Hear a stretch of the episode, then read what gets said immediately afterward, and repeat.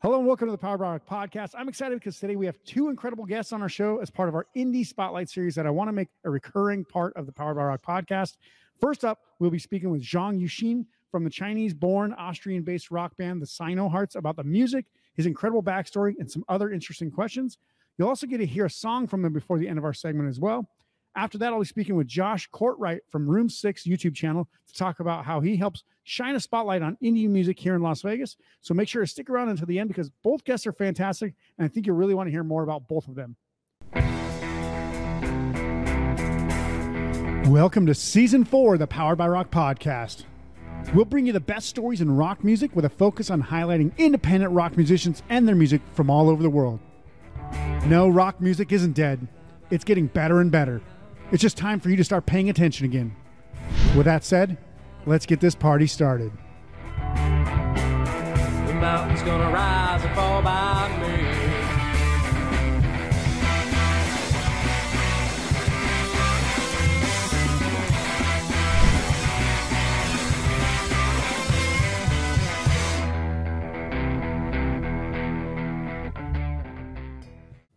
Hey, everybody, welcome back to the Powered by Rock podcast. It's my pleasure to be speaking with Zhong Yuxin of the Austrian based rock band, the Sino Hearts, today.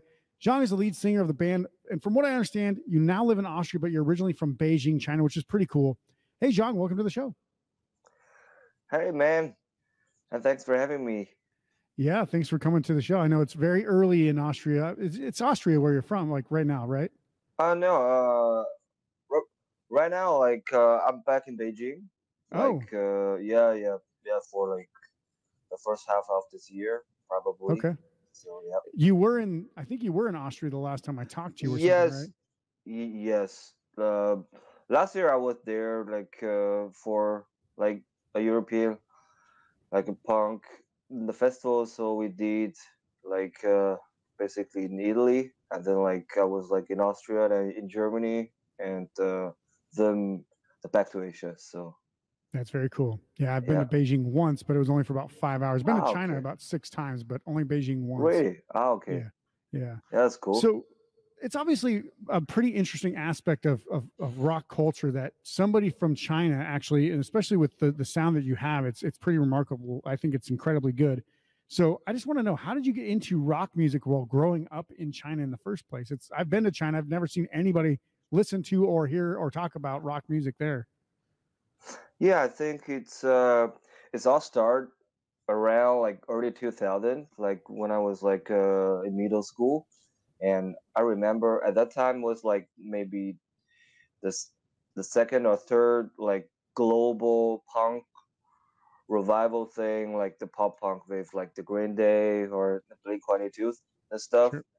And uh, I remember like NoFX actually played in Beijing like around like early 2000 and uh, also like bunch of any other bands and when i was young and i saw like some like like at that time like a new wave kind of like punk bands which call like brain failure like they i think they got signed by rancid or something the, the back then and they went to the Warped tour and Sure. uh, became quite international and at that time i was like okay it was pretty new for me and i never thought about like okay an asia band could do it in this way. Kind of like high standard back Sure.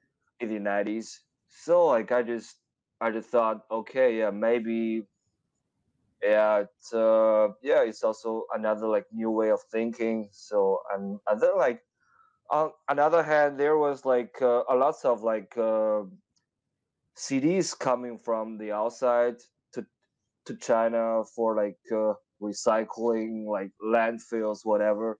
So I think I think it's still like happening nowadays, like in Indonesia or any other like developing countries. Like they're buying this kind of like resources from the Western world and like w- resell it in their own like system.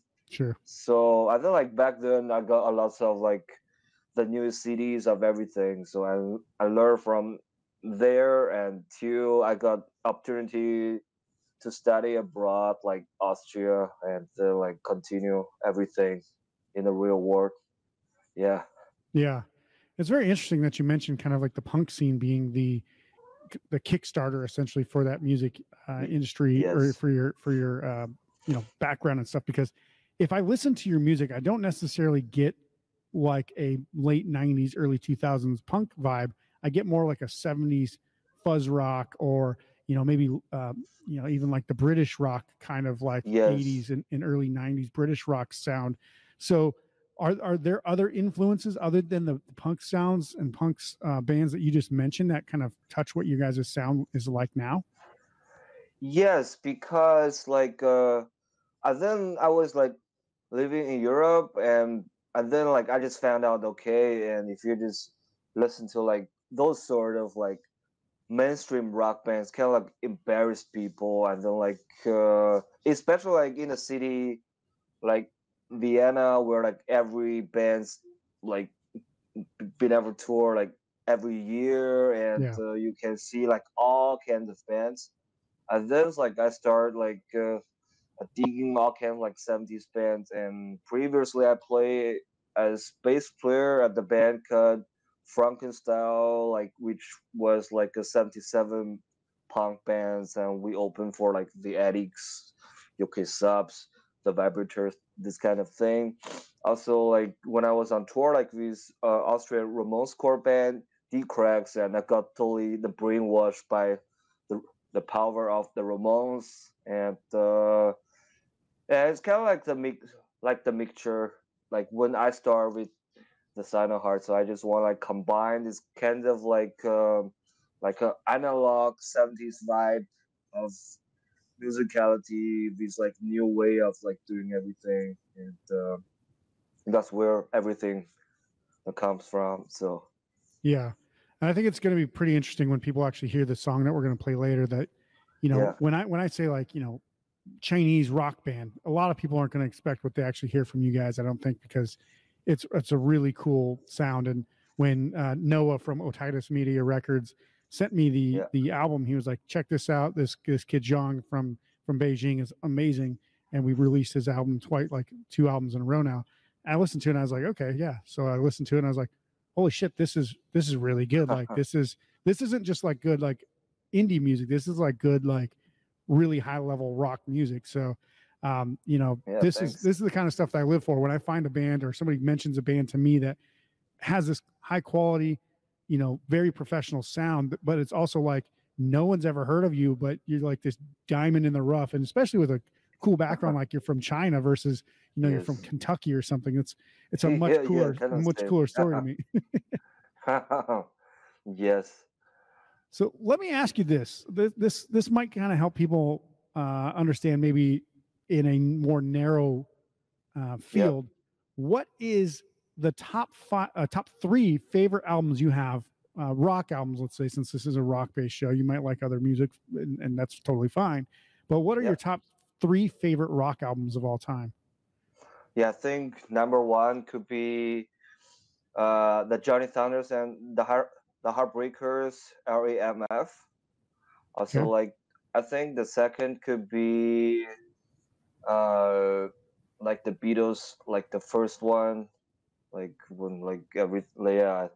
Also, like I think the third maybe the Boys, like the English, the punk band, the, the Boys, and their Yeah. self-title. I think it's Okay. my top three. Yeah That's very yeah, cool. Yeah. personally, I'm really kind of like uh, into punk rock for a, a very long time, and then I I started listening to like something new, like like in the last maybe three years, like during the pandemic. So like I listen to a lot of like indie rocks or whatever, but uh, normally just 60s and 70s rock.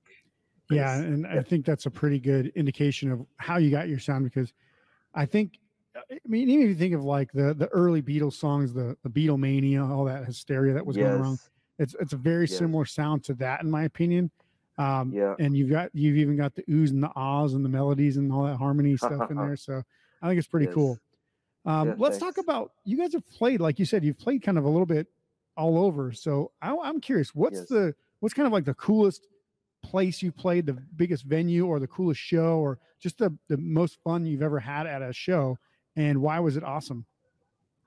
Yeah, so last summer, like we play at the Italian, like kind of like Ramones fan based like open air punk rock festival called Punk Rock Raduno in Bergamo, Italy, and uh, I remember like it was like the one of the hardest travel experience I'd ever had because uh, last year was like the Chinese hardest lockdown ever, and the atmos- atmosphere was kind of like cultural revolution, like in the new age. Yeah. And if I speak or if I talk in English on the streets and somebody will point the finger at me, I was like, okay, what what the hell?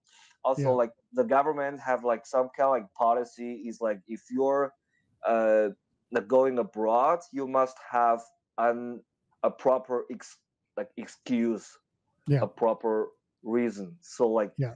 which effect like which lead like the majority of the people still like locked in the country and they're not allowed to be out Yeah. so it's like but we have to play so i have to be out so i got the invitation letter everything from the italian the company. So like when i just at the airport and they're kind of like inspector at, at at the border. Like it, re- it reminds me of like maybe 20 years ago when i went to hong kong. It was like the same kind of thing. Yeah. and they asked me okay yeah what do you do like abroad? It's okay i'm just um yes for working. I'm like okay could uh for what reasons like oh i'm attending to like a cultural activity and blah blah blah. They go, Yeah. okay like can i see like your documents? Uh, of course but it's all in italian. It's yeah. it's yeah it's chinese. I'm just like it doesn't make any sense. Like hey but i don't like the inspector like like caught out some like his his colleagues and, and like they like five dudes checking an italian the, documents and like oh okay yeah. You can be out. I think oh, okay yeah. And and, and and then like on the same side so when the plane like land in germany and and and i've been asked by the german the police at the border okay, okay what do you do in, in europe? So and then i repeated like the same. But the policeman just uh, uh very curious like he insists to ask okay what kind of music are you playing? So punk rock. And then my new record's gonna be out in your country like in three weeks or something. I said, yeah, Yeah. that's cool. Welcome to europe. Welcome to germany. And then like Yeah. that was like every yeah everything's fine then. And then that was like in europe. But uh, in asia it was like in japan because like for the music musician or or rock and roll the fever people. I mean japan is always like a dream place. Yeah. i remember it's like around like maybe uh five years ago we did a japan tour. We got invited by like uh t based like tokyo label called target earth record and they put out like all the cool the garage the punk bands. And, and then like we're on their label too and then like i just i was like after our show and i was like sitting with uh all the guys like they're like the legends from the 90s like in the japanese scene. I'm like hey Yeah. joe we're looking for the guys just like you like since the the 90s but we, we never found one so until now. But at the same time like we're on a round table. I was with or like chinese drummer and austrian mm, the bass player so and then i talk to or austrian dudes like in the german talk to chinese like in chinese and talk to japanese in english at the same time and all the japanese are oh my god what Yeah. yeah, what language are you talking to? It's like, okay, yeah. Are you talking German? So, yeah, I, I- yeah, I do a little bit German. So yeah, yeah, that was like, yeah. but I think the scene in Japan just incredible. Like everybody knows what you're doing, and and they're just all of them kind of like nerds, like dressed like 70s or dressed like come from like uh the Back to Future season three or whatever. yeah, you're like rock and roll episode, whatever. So yeah, Yeah. that's pretty fantastic. That's awesome. Now, I, I think that's pretty cool because, like, obviously, the travel and the situation with COVID and everything, the Chinese government and the tensions Yes, across the world and the diplomacy right now is throwing a lot of things in in, in the blender and, and causing a lot of issues. Um, Yes. I won't I won't speak to that too much because I don't want you to disappear or anything off the street. But yeah, yeah. just being Yeah. on my podcast. But um, I do want to talk about the last album you released, which was "Lightning the Darkness." So lightning, Yes. like as in lighting, lighting it up, lightening it up. Yes. Um, and you have a new record coming out this year as well. So can you tell the listeners kind of about the musical direction of the last album? Kind of, did you have a sense of what you were trying to accomplish with that album? Because I know it's like I think that's your second album. Um, and then what do you have kind of coming up on this new album that may be similar but also different for the next one?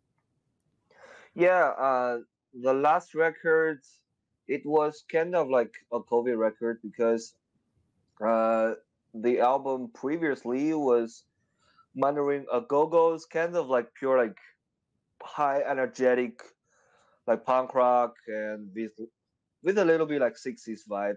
I don't like, and I remember like when we record the Agogo record, it was like in Austria, like in Graz. We were like on tour and having party every day, and like I was like thinking about okay, and the next record should be kind of like remaining like the same kind of genre. I feel like suddenly, out of a sudden, 2020 and the worst and the whole world kind of like um, tearing apart. I feel like so I just started. o- o- Okay, I never listened to like some like like so many records in my life. I don't like Yeah. uh, yeah, it was like no Keeping busy. touring, like no, yeah, like nothing. Uh, but I got like a lot of like records I bought over the years, like through the tour. I then like I try to like uh, do like all like combine all kinds of genre like I love like to a box to a package, and uh, and it was very complex, like a little bit like complex because like normally I want to like record in Europe because the studio thing like in China was not really proper. Even I recorded like some of those songs in one of the one of the best the studios in Beijing and like when I Googled it and like he said okay it's yeah it's built like like three million yuan or whatever. I was like oh Yeah. oh my god. But like actually when I was in the studio saying ah okay it's okay yeah Yeah. and uh, so I just want to, to like combine like indie rock and and the 70s and the 60s like in a package. So I I work on a lot of like uh, arrangement thing and uh, try with like new drummer and uh, and so it's a record and I create some sort of like some sort of like a new system. So I recorded like in Beijing and got mixed and mastered in Italy and got pressed in Germany and re- released in Europe and the States, Yeah. also in Japan. I feel like I but I never found like this this record in my hands till I was in Europe last summer. Nice. I feel like it, I, I feel I was like it's it's all in a sudden and then like yeah it's like I I, I, I like finally after a year of working on that record I picked them up like at at like like like in like in front of like uh like the Viennese beautiful l- landfills factory so yeah yeah it's like I just pick my records up there I just thought okay it's yeah it's very complicated records so yeah. Yeah. but uh but uh the result or the critics was pretty good so Yeah. i received like both the positive and negative thing the critics so yeah it's good Yeah, I think a lot of people when they, when they review albums, they either do it in a very shallow manner or they actually do it in a way that makes sense for a musician to understand it, right? So yes I, I tend to do kind of a, a, mixture of a fan looking at it and also a musician looking at it, where it's kind of a little Yeah. different. Whereas most people who are reviewing albums usually aren't musicians, which is crazy because they're just journalists. And it's like, how are you to say what's good or what's bad? Because like you don't even know what you're playing. You just you know what you hear, and that's that's fine. That's your musical taste. But then it's like you also don't understand a lot of what goes into that record, both like Yes. musically, influentially, uh, you know, just chronologically in the history of the entire scope of music and stuff like that. So, um, you know, when I heard it, I immediately was like, this is something new. It's something different, but it's also familiar, which is Yes. what you know a lot of people try to inside. keep doing and they try to like you know do cover songs or recreate stuff to kind of pull up that that influence but you never really had to do that you just instantly kind of created these these songs and it was like as soon as i heard them i was like this is this is pretty damn good so um one of- Yeah, thanks. obviously one of the reasons why you're here today but um Yeah. the next album are you kind of thinking that it's going to go in the same direction as the last album or are you going to kind of mix it up again or you just kind of see how it goes i mean you, i think it's already recorded right Yes, uh, it's been recorded also like last year, like before I fly to Europe. Mhm. So don't like, but there is like a, a new element because from that records we've got uh, a new guitarist from the states. So like, but uh, he's like he's now he's he's back to the states and and he was in a band called the Shirks from the Washington D.C. like in the nineties, and like he was like teaching in Beijing, like as like as some like uh, national university or something. So like he contributed like some like solos. So the next person who um, has to play those live is going to be screwed, is what you're saying? Yeah, and then like uh and then no, but uh, it's okay because and next records uh it sounds like more like rock and roll is but it's to to another level. So like more like uh it's more like solid records like but it's also a con- like continuation of of the last record so but uh, in a better level so yeah Nice. it's kind Taking of it- yeah it's Taking it up a step, yeah. huh? Yes, yes. I think it's kind of like maybe it's gonna be the best records so far of we've ever done. Yeah. Now still like mastering in, in Italy. So yeah, it's gonna be cool. It's gonna be a mixture between like seventies and and this also like this al- also like the eighties, like post like post punk, like the Smith, also like nineties pop or something. It's gonna be cool, like pop rock, but but like more like indie, indie punk, like whatever you name it. So yeah, yeah, it's hard to figure out what it's called until it comes out, and you're like, I kind of listen. This is how I hear it. So everybody has a different way to call something, right? Yes. So I do want to give obviously people a taste of what your music is like. So we're gonna play the song "Another End of the World." So can you tell me what the song is about, what it means to you, and and how you put it on the last album?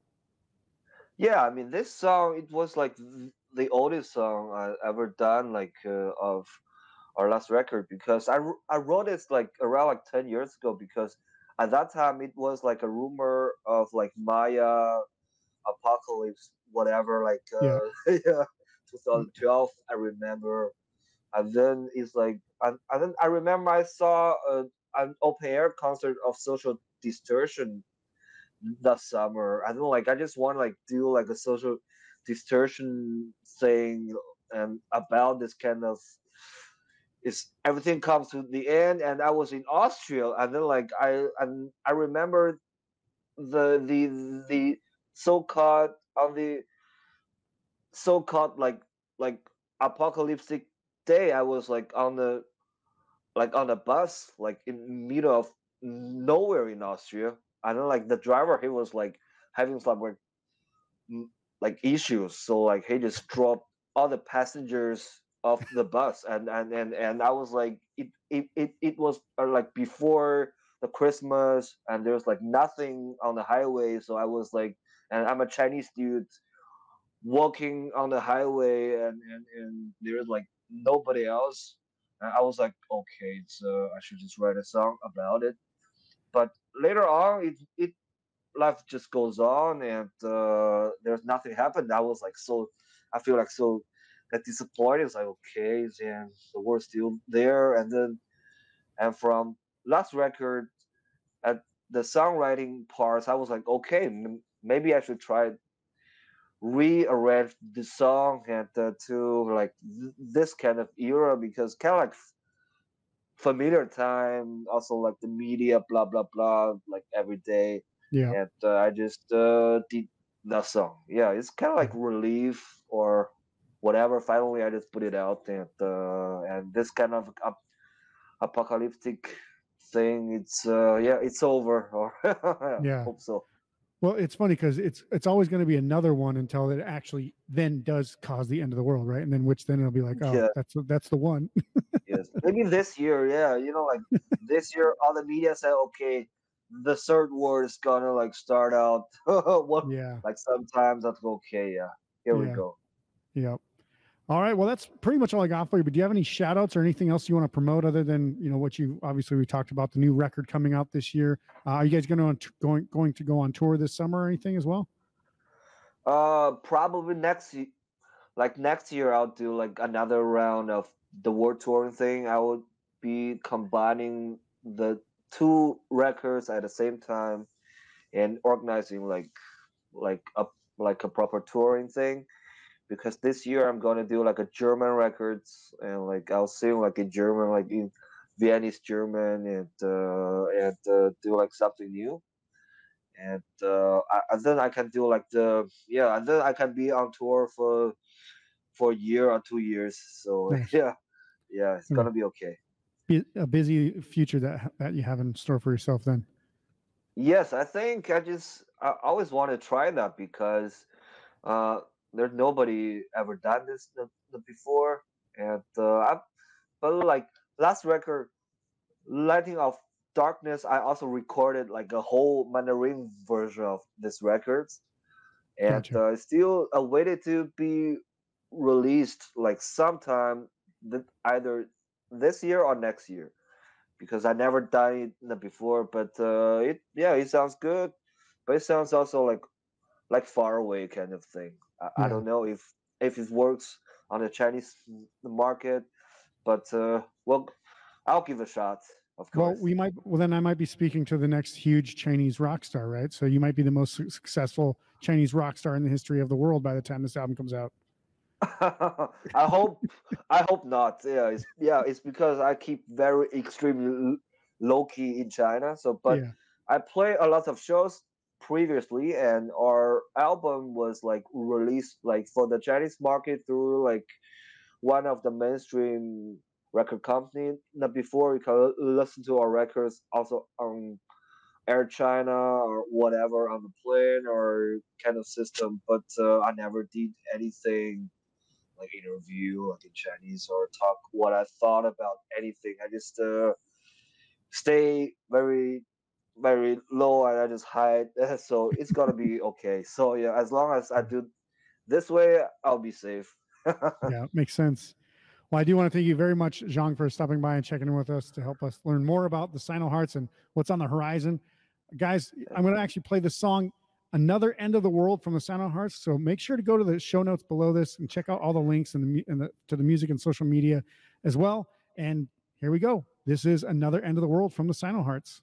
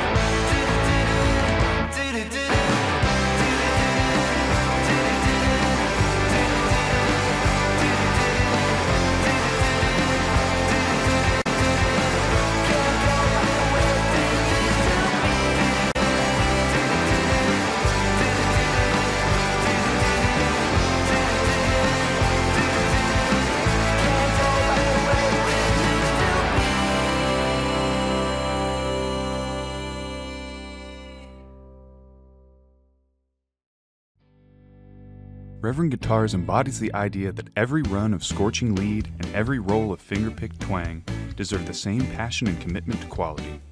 Whether you're selling out arenas or playing in your living room, we know that what makes an instrument powerful is when players wield them to create something remarkable. A melody that moves mountains, a riff that just won't quit. We want to be there in your hands when that happens. For us, that means staying true to what we believe. Somewhere along the road of electric guitar history, it became a crazy idea that guitar makers should craft guitars with the same sense of purpose and passion, whether they're played in a bedroom or an arena. If that's a wild idea, then we're in the right place, carrying six strings and an attitude, and we're in good company. Reverend Guitars. Well played. Running your own music career is incredibly difficult. Trying to get people to like, share, comment, listen, follow, it's all just overwhelming. Most musicians give up before they ever achieve success, and that's the worst. If you're looking for a better way to grow your music career, head to DIYrockcareer.com for some absolutely free training. It costs you nothing, and it could be the difference between hitting your goals and quitting your dream. Go to DIYrockcareer.com today by clicking the link below this episode. Then I lost my way. Welcome back to the Powered by Rock podcast, everybody. I'm here with Joshua Courtright from the Room 6 YouTube channel. He does a weekly show that highlights bands from the Las Vegas music scene, does album and concert reviews, and so much more. Hey, Joshua, welcome to the show. Hey, hey, welcome to room six.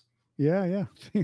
Thanks for coming on. I mean, it's been we've been kind of come having conversations by email for a couple months now, and obviously with the Christmas break and some other stuff going on, it's just been it's been a while, but finally good to actually meet you. We haven't even met in person, and we live in the same city, but I'm sure that will happen very soon. But uh, I, I'm I'm really interested because I've been kind of following what you do on Room Six for a while, um, and you know you have a lot of the bands that I talk to from the Las Vegas scene on your on your show as well. But give me an idea, like so people who are not like obviously aware of what Room Six is.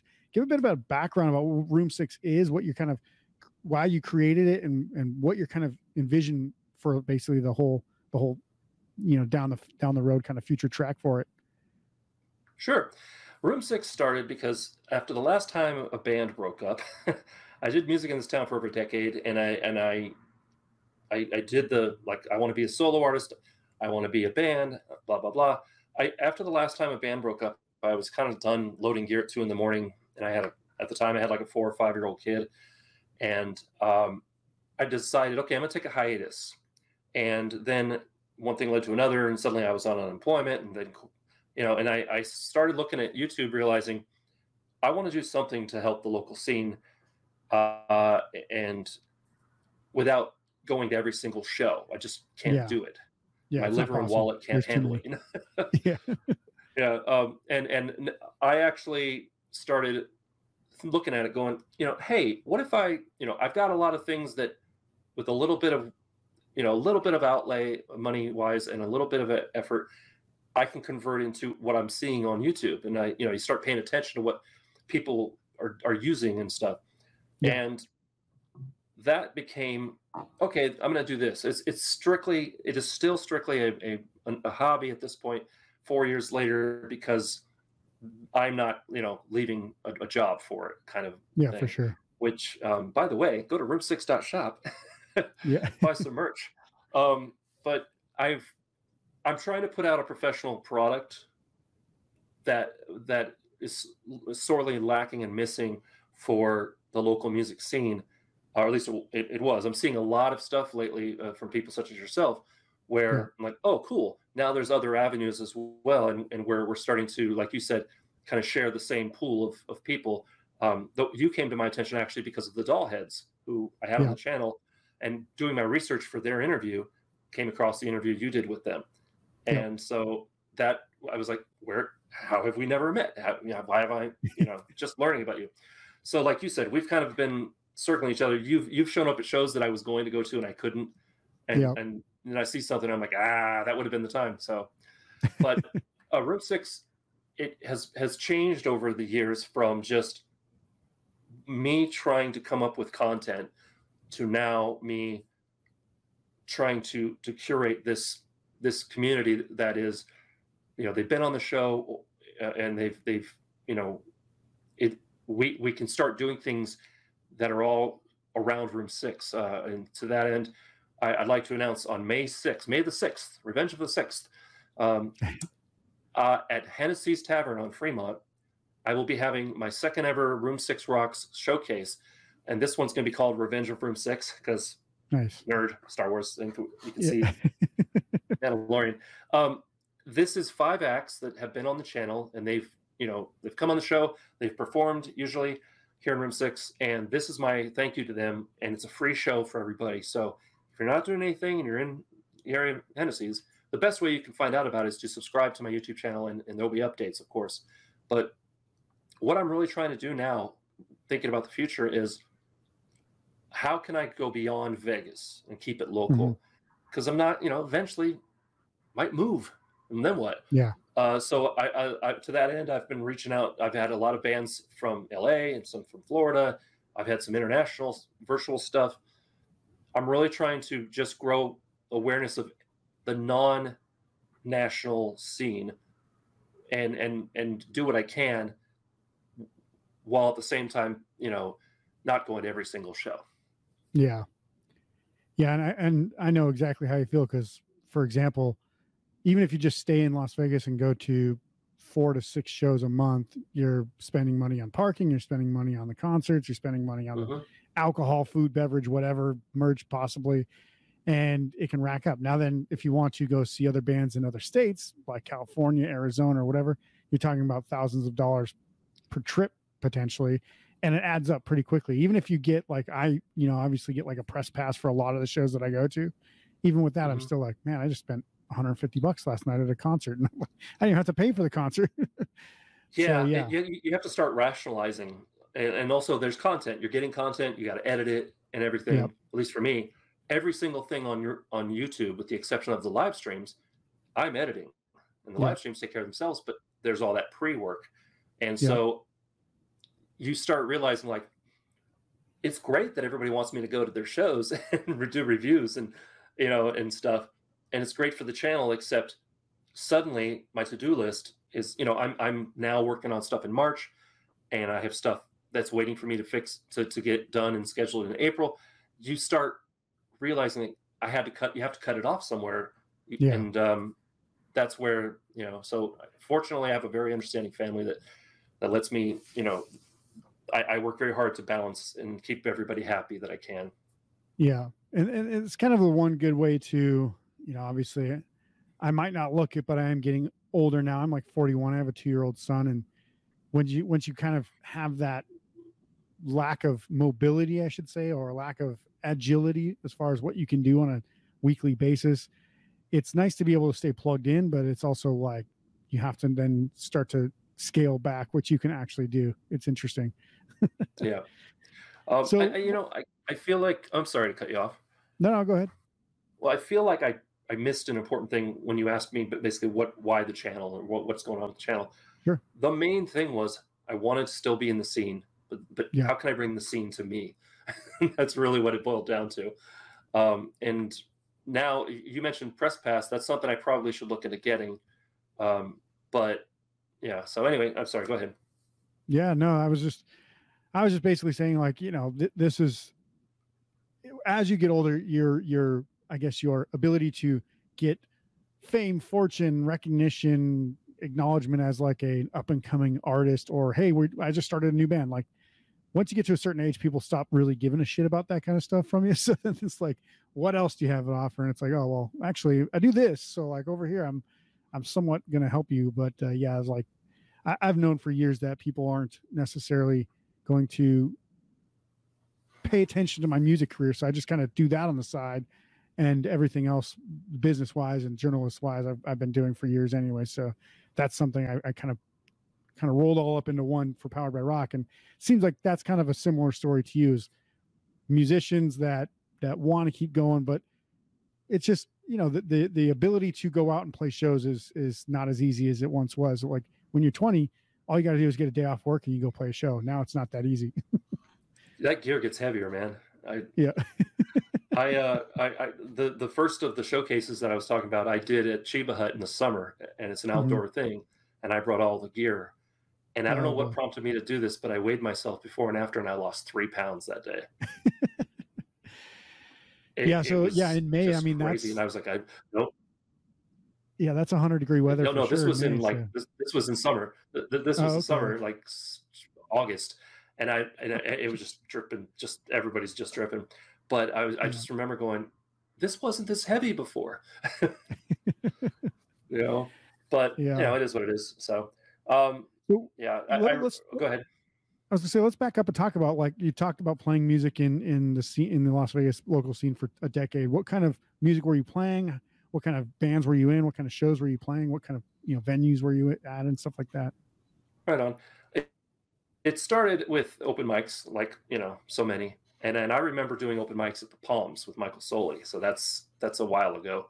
Yeah. Um, and then uh, it be, before that, I had already put out an album um, of just acoustic singer songwriter, you know, singing about a girl kind of stuff. Yeah. Um, and that's why I made this line of merch actually was because I had to remind myself, turn around occasionally and go touch that stuff, you know? Yeah.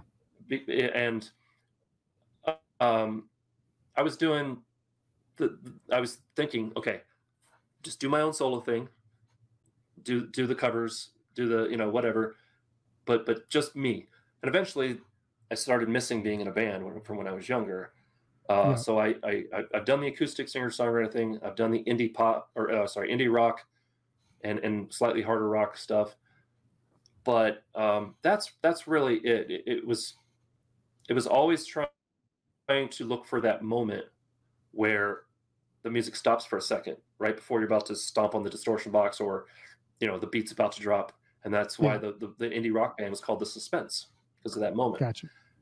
And uh, like you eventually you reach a point where you're like mm, it's it's losing a little bit of the allure but i still want to be part of things Yeah. and uh, that's why you know I, I went down my path i wasn't trying to change the world and i wasn't trying to uh, shock people or or you know come up with the new the new trend i was just trying to write good music Yeah. Yeah. Makes sense. I mean, so I- I, feel like everybody's got their own flavor and, and uh, it's kind of one of those things I ask everybody, like, you know, do you think that people in a band enjoy their own music? And, and sometimes people are like, you know, even in bands are like, sometimes they hate playing their own songs. And I'm like, I've been playing like the same songs that I've written since high school. And I'm like, I still like these songs. I'm like, I've never got, I've never had to play them like 30,000 times, like some of these guys might have to, but I'm like, I intentionally wrote music that I like, which maybe nobody else in the world likes, but maybe a couple people do or whatever. But I feel like if, if you like the music you play, it doesn't really matter what you make, what kind of sound you have, what genre you stick to. If you can enjoy it and you like listening to it and you like playing it, then that's something you can do forever. I mean, it's like, you know, drawing or or anything really, playing a sport. Like you like doing it and it's something that I've always liked my own music. I'm like, I don't know why it doesn't sound good to other people, but maybe my voice is just annoying. I have no idea, but that's one of the things I've always found is that's the reason why I keep going back to it is because I don't hear everything that I want to hear on the radio or you know from other bands. So I go down and create something that I think is a little bit fresh on the same kind of level. And you're saying, you know, you're not trying to reinvent the wheel, but you're you're going to probably create something, you know, your unique experience from all the influences that you have created or uh, you know creatively. Yeah. Yeah, exactly. Uh, and I, I always find that when I write music I want to write, as opposed to trying to write something I think is going to be popular, Yeah. it's a whole other thing. And I don't like the stuff I write when I try to write something that's popular. Yeah, I agree. People don't either. But Yeah. you know, uh, I, I I think the better, I think the bigger question is not do you like the music you wrote, but do you like listening to yourself perform that music? Because that's a whole other thing. I, I don't like Yeah. listening to my own recorded stuff a lot because there's always in the back of your head, well, ah, that's not what I, that, that's not how I should have done it. Or it could be know. better. Yeah. it could be better. That's not what I sound like anymore, kind of thing. Yeah. But uh, one of I my agree. one of my my secret joys is every time, anytime I get, for whatever reason, I get an opportunity to get up and perform something, even if it's just singing a cover with with somebody. I love being around people who. It, this is a total ego thing, but I love surprising people with the fact that oh yeah, I know he could do music too. Yeah. Like he actually is a musician. I'm like yeah, this stuff. You know, I didn't just buy guitars to hang on the wall and hang hats on. you know, um, that's so yeah. Yeah, and and I'm the same way. That's that's you know, I have no problems performing, and, and most most musicians, especially if you've ever been a lead singer, don't have a problem performing. But Yeah. it is definitely an ego thing. It's like, oh yeah, go up to karaoke and just like start belting it out when everybody else is struggling to sing like Oh. the simplest songs, and you're like, oh my god, let me go and just put on like a bit harder of a song and shred you to pieces right now. Yeah, um, I, I do karaoke for me is a guilty pleasure that I don't do Yeah. anymore unless I'm like my wife and I went on our first ever cruise, uh, and my kid, sorry, my, my family and I went on a first ever cruise, and uh, my wife and I would go out, uh, you know, during the nights uh, while the kid was just like, I'm going to stay in the room. We would go look for some stuff, and there was karaoke. So of course I had to get up and do a, a song, and the the selection wasn't the greatest, so I had to go down to like my fourth or my fifth usual song, but it was still kind of you know you're hanging out, you're talking to people, you're meeting strangers, and you're like, oh excuse me, I gotta go do a thing, and then, then you get up and Yeah. you nail you know that's life by Frank Sinatra or something. That that moment, there's nothing better to me than wow, you you really can sing. It's like yeah. Yeah. I know, and, and that and a dollar fifty gets me a candy bar. You know, It's like- exactly, exactly right. so yeah, um, I, you probably have the same thing where when you were done performing, you were no, more nervous afterwards because you had to go talk to people about it, and you would hear, you know, you had to sit there and be like, "Thank you, thank you, yes, thank you." And- yeah, it's weird. not- I, I'm not great at getting compliments, regardless of what it's for. It's like you just kind of deflect it, like, "Oh yeah, no, it's nothing." Like anybody can do this. Like you just kind of brush it off because it's weird to have people say thank you and you did good, and it's like I'm just doing what I like to do. Like it doesn't matter if, if you like two it or not. And, and- yeah, but there's two words: uh, imposter syndrome. Yeah, it's so true it's so real mus- especially in musicians and songwriters it's we're never satisfied and we're never quite believing because we don't because of some metric in our head whether it's album sales or merch sales or uh crowd turnout or or whatever Yeah. there's always something where we're like yeah but this would have been nice Yeah. and and that's it's um i did a, a video on it early on in the channel's history because i was again trying to come up with content but i was i was Yeah. like I- started thinking um what is something that this is another this is another direction that the channel is trying to go to is looking at new musicians and things they need to know not that i ever got famous not that uh, i've never even been on tour like it just Yeah. never happened but i'm observant and i see certain things and i learn certain things and i've made i've made and missed out on many mistakes and um, the the imposter syndrome is is so real that it, it you know if you're a musician believe in yourself because at the end of the day you have to listen to it and you have to be happy with what you're making Yeah, I agree. It's a great point. So I want to get a little bit more kind of into your background with some like quicker questions so that way we can kind of dice like we can create our own mind judgments of what you're like as a person from some quick facts. And one of the things I like to do is Judge me. figure out- wash me one of the things I like to do is ask wash me in your judgment a top three or a top five or a top favorite of something. But just for the first one, give me your top three favorite rock bands or rock musicians of all time. i'm gonna start i'm gonna this this is one a lot of people wouldn't say i'm gonna go with triumph Okay. you're familiar with triumph I'm familiar with them. I don't listen to them, but I know of them. Well, it's not like I listened. I can't remember the last time I listened to them. But when I think of classic rock bands that were not like I've always kind of wanted to go slightly left of center in in, in many things, and and like I'm not. Yes, I I'm I, I can get into you know early and even concurrent Metallica. I can get into Zeppelin. I can get into ACDC. I can get into all those ones. But I like Triumph because they were unique sound. Mhm. It was a sound I couldn't replicate myself singing wise without hurting myself. Um, Yeah. The song, the songwriting was just solid, and and they were well written songs, but somehow they never got, you know, they they're not Zeppelin. They're not, you know, Yeah. they they they're not the big I don't know. A lot of people don't know who the hell they are, Sure. but they, to me, there was so much passion in it, and a lot of the acts that came out in the '80s and the '90s, um, like Steelheart and um, the Nelsons, uh, or Nelson rather, uh, a lot of those ones that were singing the higher register. Yeah. I feel like they were influenced by Triumph and bands like that. So uh, that's Yeah. that's number that they're not my number one pick. I, I'm not trying to do this in any sort of ranking order for top three, but Yeah. I'm gonna say Triumph. Now, correct me if I'm Sorry, wrong, but from, from memory, from what I understand and what I remember of Triumph, is they kind of have a similar sound to like a band like Asia or something like that, right? Kind of like right, and I don't know pop, the timing. pop singer rock band. Yeah, I, I don't know where they were in the timing of, of Asia and, and Europe and, and all those. I don't know who came first, quite frankly. Yeah. But for me, Tr- Triumph is there also because somebody gave me a a cassette tape. You see, kids, yeah, audio cassette tape. But uh, let's see here, what else? This is a band that that um, they're influenced by uh, previous bands such as um, oh, what's the name of the band? Crap. Winona's got herself a big round beaver. Um, Oh, Primus. what's that band? Crap. Primus. Thank you. I don't know why I was thinking so- Primus. Uh, but yeah, so they're influenced by. You can tell, like the songwriting. There's definitely some Primus. There's some definitely some of that. Um, we want to make music that rocks, but at the same time makes you go, huh? That's clutch. Yeah. Oh yeah, Clutch Uh, is yeah. great. Oh, oh god, uh, working out to clutch always ma- makes me well, made me happy when I was working out. Um, so that's that's somewhere in there, number two, and then number three, I'm going to go local. Yep. Crimson Riot. Crimson Okay. Riot. They were my headliners at my first showcase on purpose. They were literally the third act or fourth act that I interviewed ever, and I couldn't believe it. I was like, really? Uh, Roxy, it's Roxy Gunn. You're familiar with Crimson Riot? I am, yeah.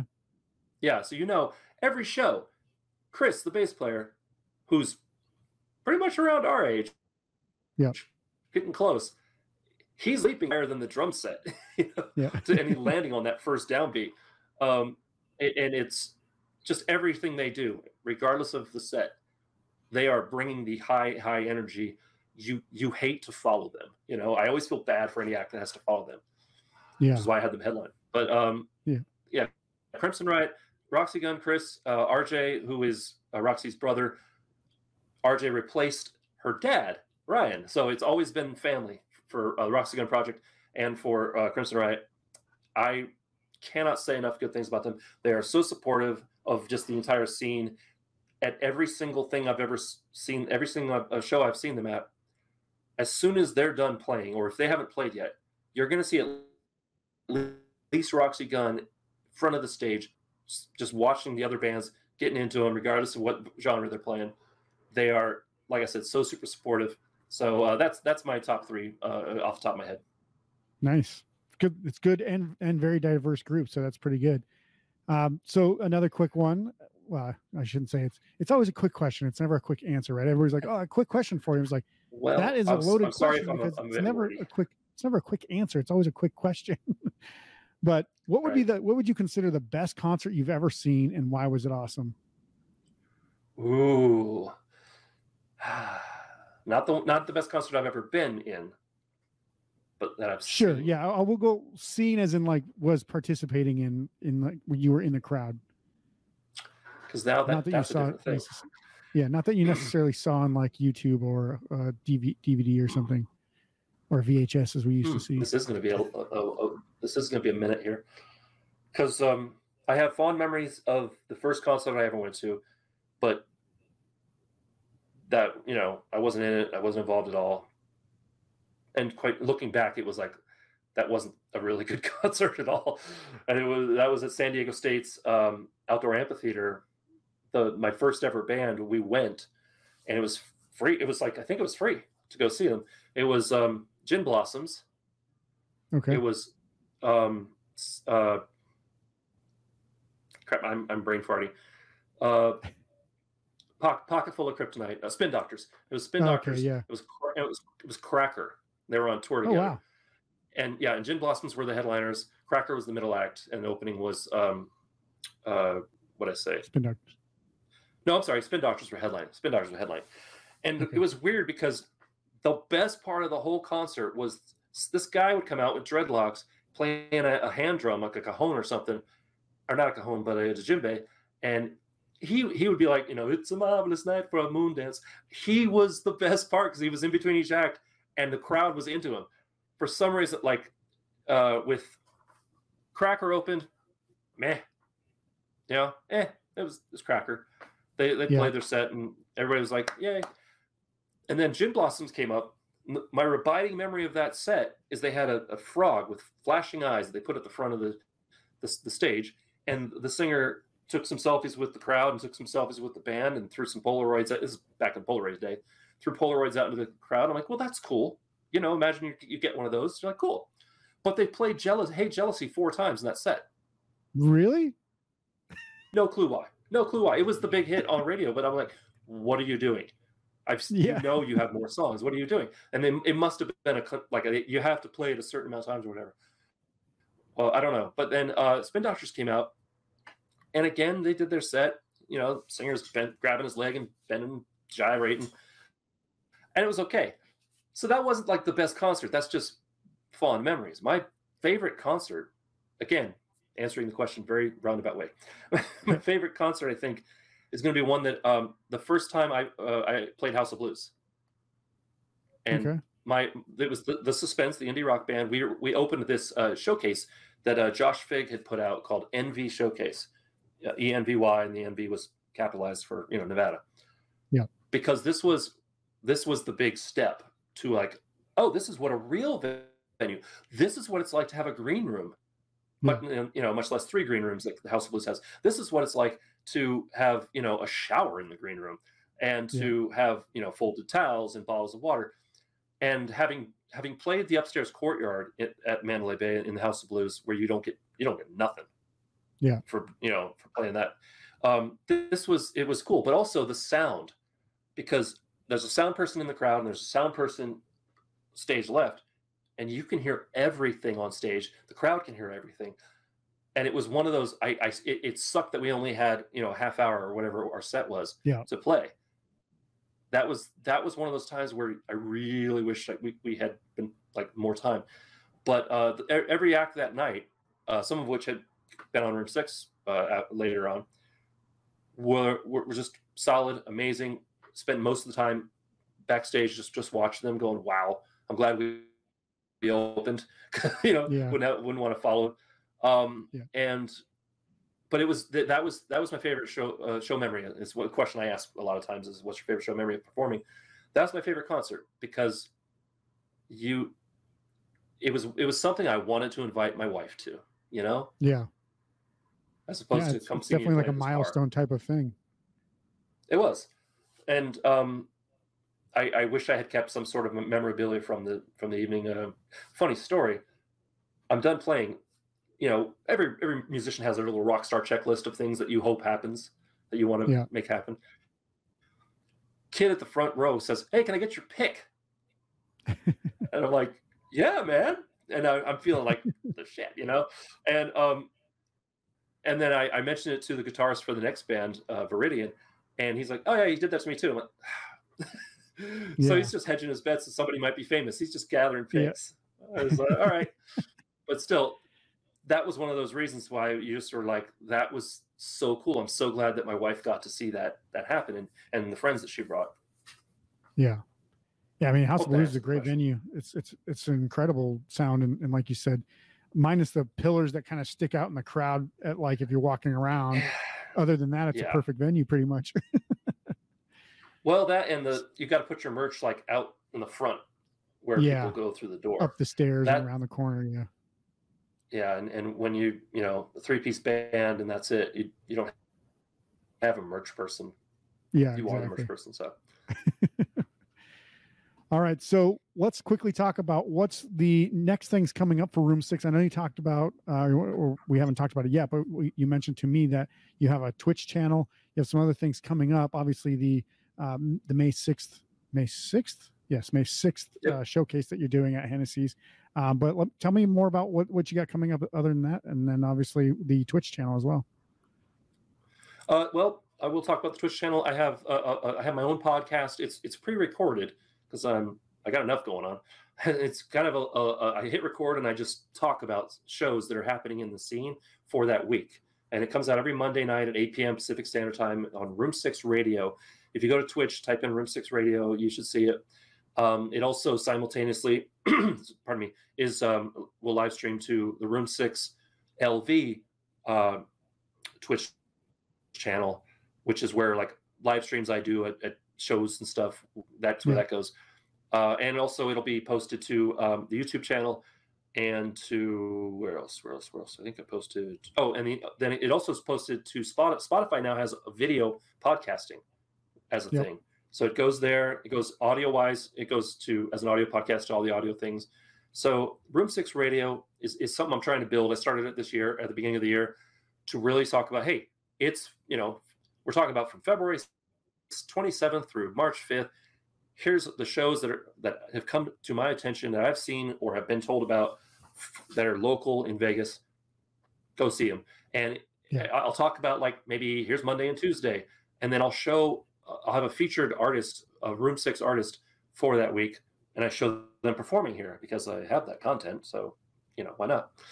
Yeah. And so uh, that's that's the big thing I'm working on. That's the um, every week I know I have this. Uh, I'm working on some interviews with uh, some pretty uh, some out of town acts that everything about them says they're going to be they're going to be huge. So I'm, I'm excited about that. Uh, and then of course the showcase. I'm currently looking for a sponsorship for that to help pay for things. Uh, I'm paying the musicians to play. It's it's just a showcase in name. I'm not asking them to play for exposure, um, and and pay for things like you know shirts, marketing, maybe a bar tab, you know all that stuff. So if you are listening to this or watching this and you want to support the local scene, I would really appreciate it if you'd hit me up.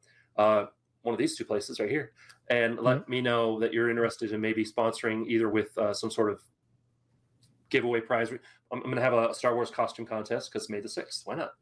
Like, I wish I could show you the flyer. I, I don't have it printed, but the flyer is is is all about like uh, the drive-through drive-in movie. You're watching a, a lightsaber fight, and uh, it's all about you know Revenge of the Sixth because this is I'm hoping even though it's Hennessy's, if you've been to Hennessy's, you know the stage isn't that big.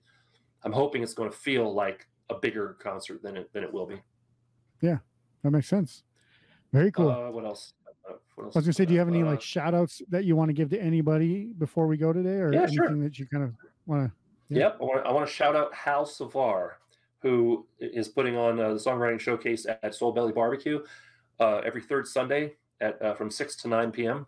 That is live streamed as well on my channel, and um, from that, so many of my interviews come because song, singer songwriters, you know, I'm a lot of people's first interview, quite Yeah. frankly, and I'm also a lot of times their first like semi decent recording of them Sure. and performing. You know, I'm, I'm not making an album or but but they they get here. There's something about the essence of a song that is so different when you're not surrounded by like a show and- and you're not in a place full of people making noise. When you when you come here and you play your music, it's it's a raw kind of you know a thing and it's the essence of the song, like I said. And I find a lot of times that I hear things in the song that I didn't catch at the show. Gotcha.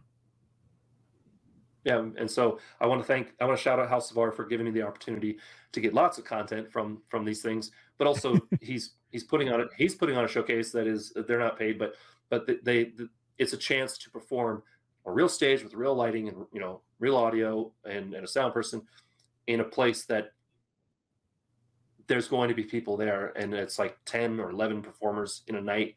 It's it's a good thing. And so that's that's a place where i've i've gotten up and played a few times um, which is always nice to surprise people like i said. Very cool. And last thing before we go today, give me one song recommendation that you've heard lately that you think would be a good recommendation for our fans. Rock music, obviously, as it's powered by rock. yes yes huh bear in mind i record I, I review songs for people i review a lot of music and and i hear a lot of music at these shows so boy oh boy oh boy i, I could easily just say oh the last act that was on um Yeah. Think here But now you're not going to. I, I, I- really like I Wish I Were a Demon. Yeah, right. Yep. I wish I were a demon by the, the doll heads. I like that one. Oh, also, but what's in my head a lot is it's Friday on Friday. Da, da, da. Oh yeah, Um, before let's see Friday. here. Yeah, Yeah, yeah, before Friday. I always forget the name. this No, is a good song. I got it. I'll stick with the, the, the in the triumvirate that I mentioned earlier. I'm going to go with Crimson Riot. Sure. I'm going to say Gatekeeper. Okay. Love that song. It, it, it- Yeah. I love the message. I love the the energy. Um, and I just, yeah, that song never fails to get me hyped. Very cool.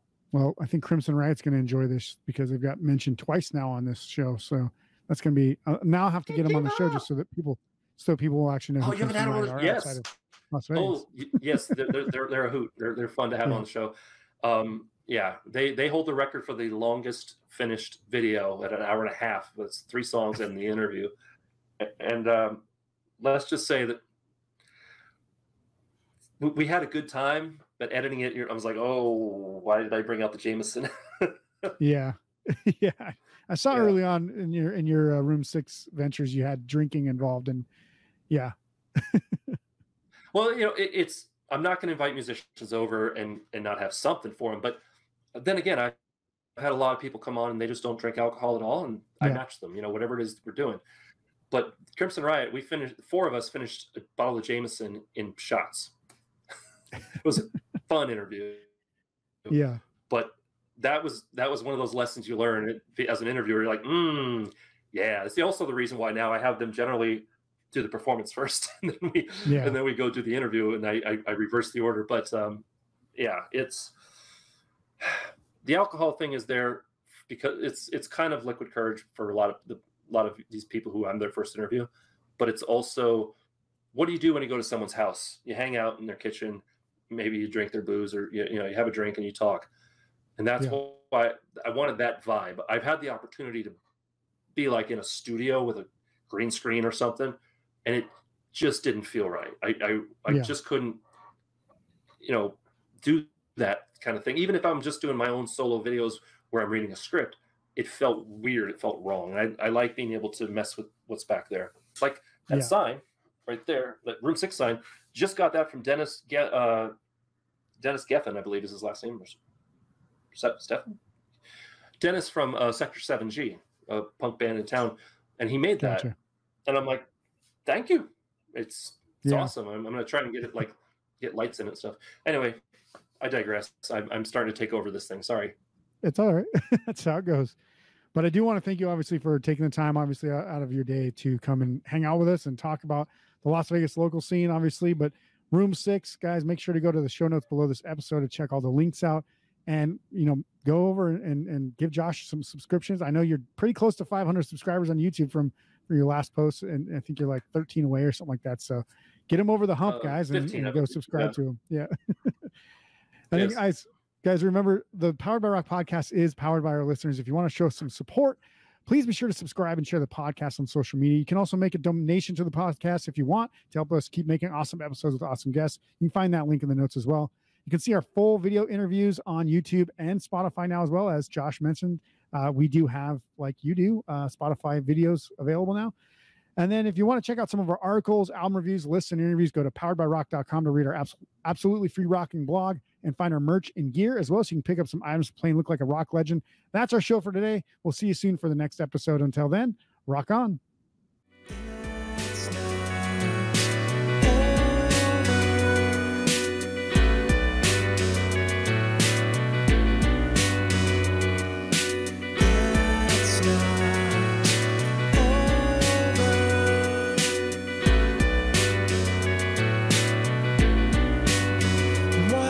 supposed